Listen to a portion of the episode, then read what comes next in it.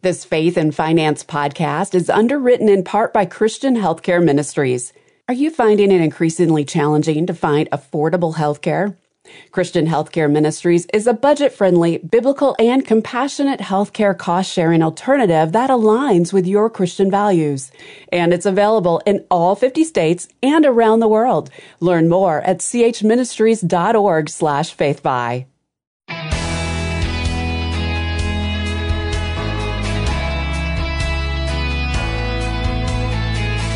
2 Corinthians 9 7 reads, Each one must give as he has decided in his heart, not reluctantly or under compulsion, for God loves a cheerful giver. Hi, I'm Rob West with some questions for you. Is it more important to give consistently or in a way that pleases God? And can you do both? I'll answer those questions today, and then it's on to your calls at 800 525 7000. That's 800 525 7000. This is Faith and Finance, biblical wisdom for your financial journey.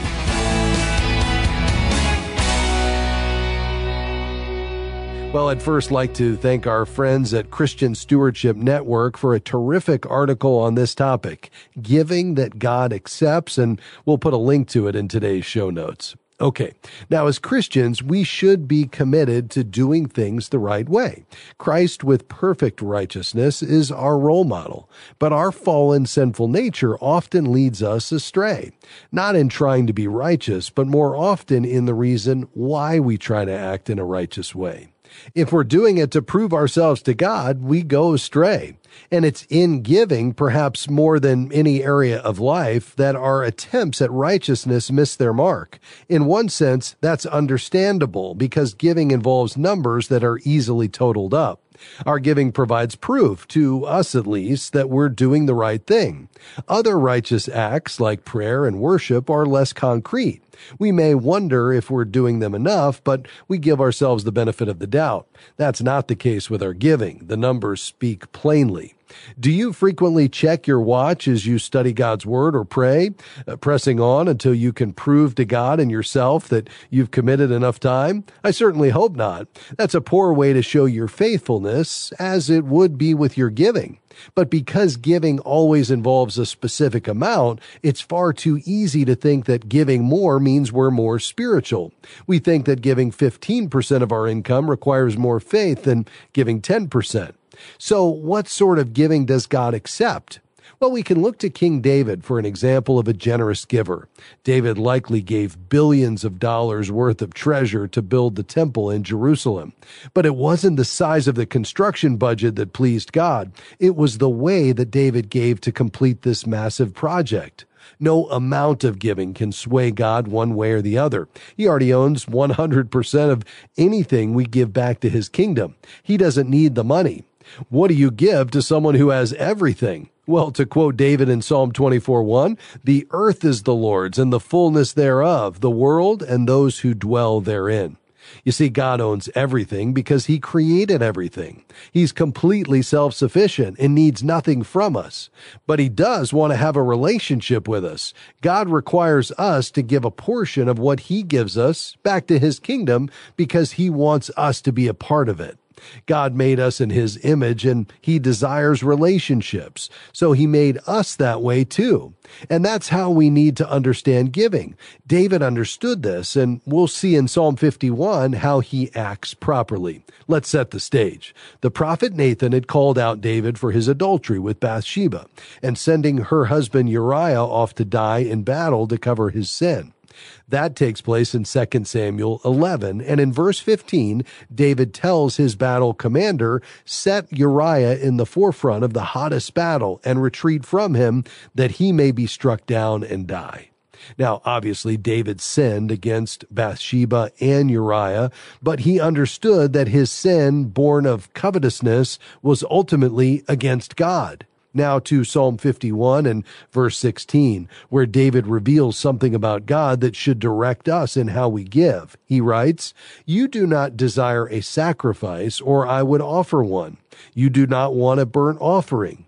If money could buy God's forgiveness, David probably would have given everything, but he knew God wouldn't accept his gift, however extravagant.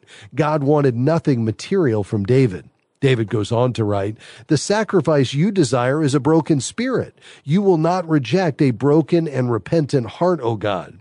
That's what God desires from us, a broken, repentant heart. And that's what David gave him. You see, we must let that be the basis of all we do, including our giving. We can mislead ourselves into thinking that our gifts, in and of themselves, please God and qualify us for His blessing. True, He's pleased by our generosity, but only if it's accompanied by a repentant and broken spirit. Ultimately, God accepted David's offering, and that's why David is called a man after God's own heart. I hope that's an encouragement to you today. All right, your calls are next 800 525 7000. I'm Rob West, and we'll be right back.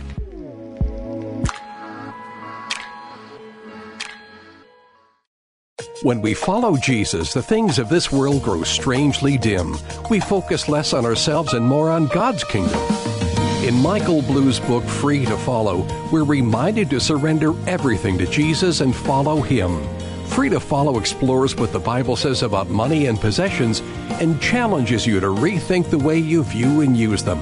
Request a copy of Free to Follow with your gift of any amount to faithfi.com slash follow. Every day, FaithFi is working to meet people right where they are. Through our national radio program, app, and website, we're helping people put their faith in God and not in money and possessions. And we're encouraging and equipping Christians to have a passionate pursuit for sacrificially living and giving the money entrusted to them.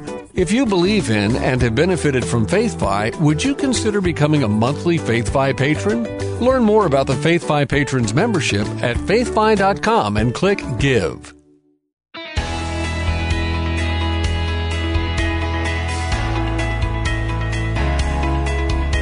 Welcome back to Faith and Finance. I'm Rob West. All right, it's time to take your calls and questions today. No matter what you're thinking about financially speaking, we'd love to tackle it. The number to call is 800 525 7000. That's right.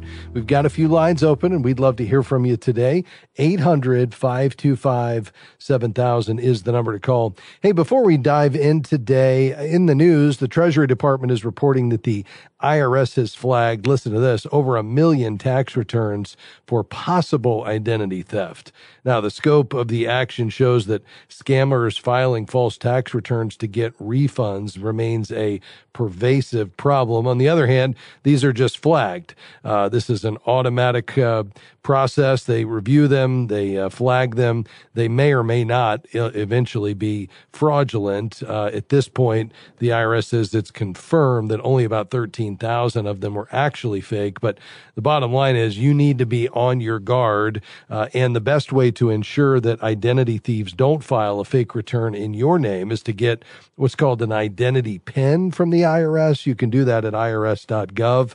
Once the pin is issued, uh, it's required to file a return, and scammers won't have it, of course. Similar to uh, freezing your credit report, where a scammer would be stopped in their tracks from opening a credit line or taking out a loan in your name because when the lender goes to check your credit, they won't have the pen and they'll be uh, stopped right there. So uh, you may want to consider getting a, uh, an identity pin from the IRS, but just beware of this possible uh, source of identity theft. All right, we're going to take your phone calls today. Again, uh, again, we have a few lines open 800 525 7000. Let's begin today in Georgia. Marie, you'll be our first caller. Go ahead. Hello, Rob. How are you? Hi. I'm well, thank you. Thanks for calling.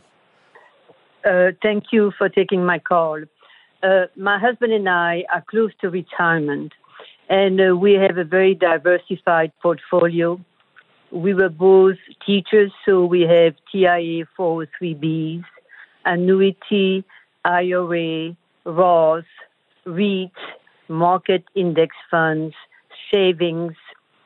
So it's pretty diversified. And mm. even though we're close to retirement, uh, we need to understand all those funds and we don't need to withdraw any money from them in the near future.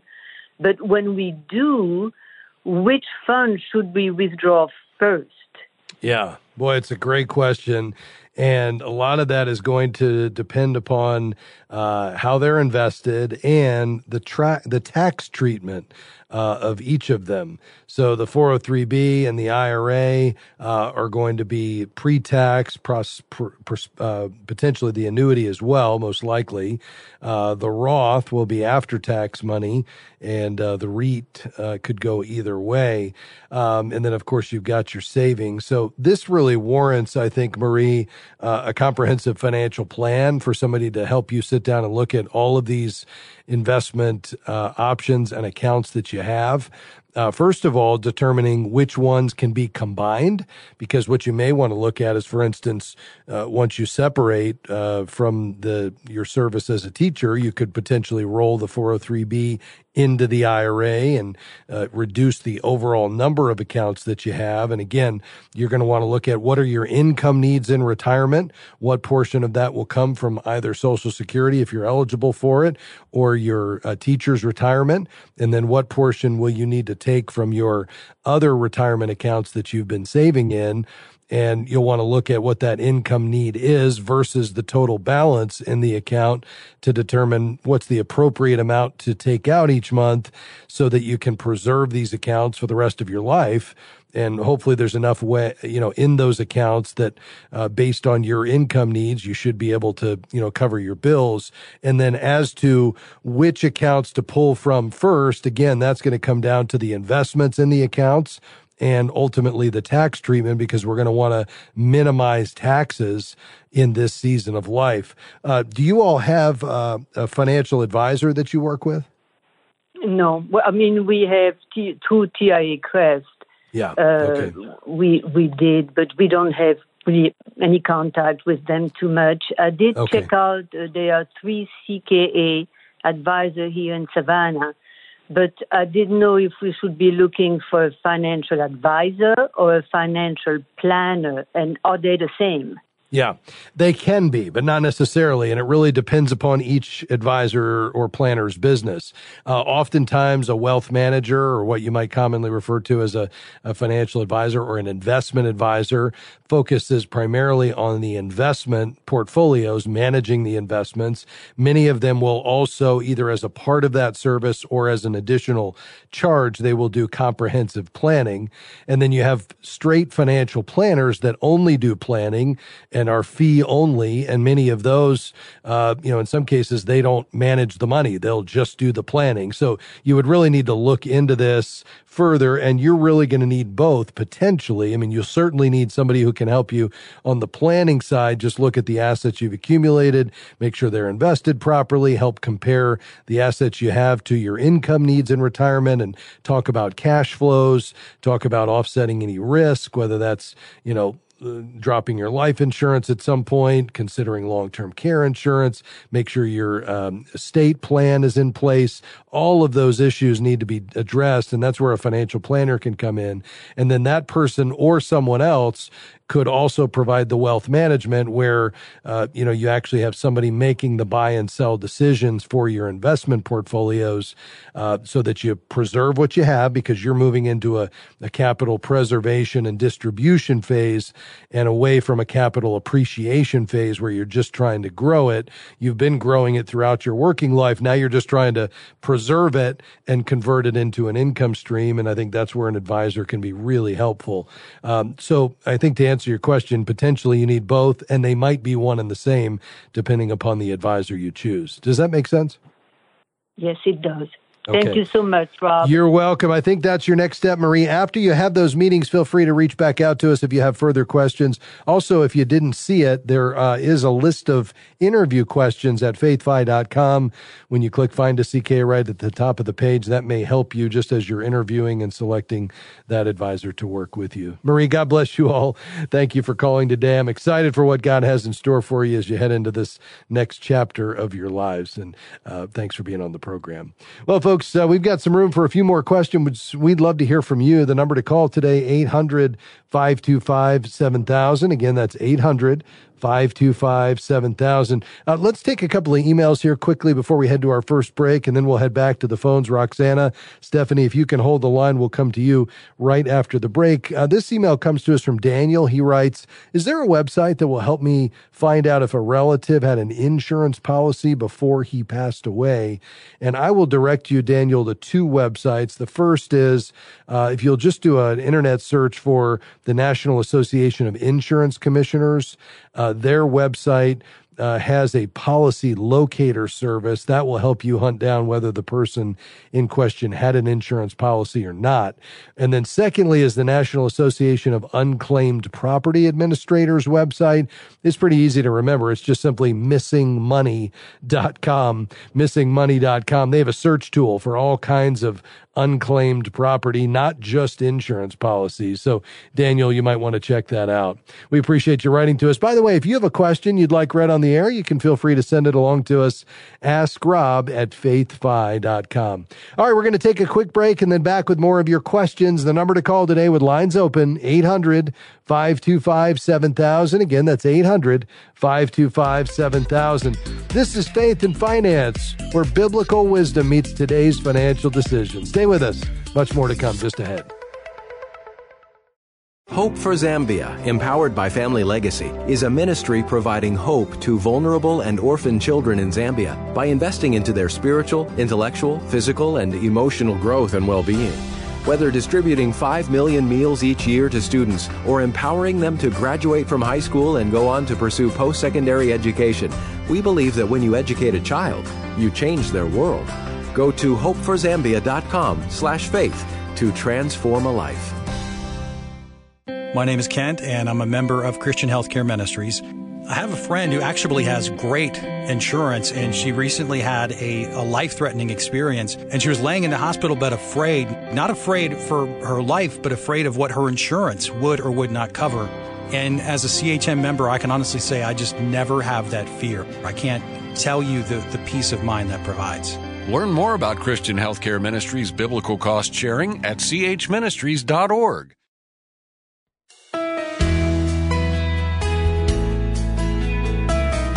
Welcome back. This is Faith and Finance. I'm Rob West. We're taking your calls today 800 525 7000. That's 800 525 7000. Uh, to Chicago. Hey, Linda, go right ahead.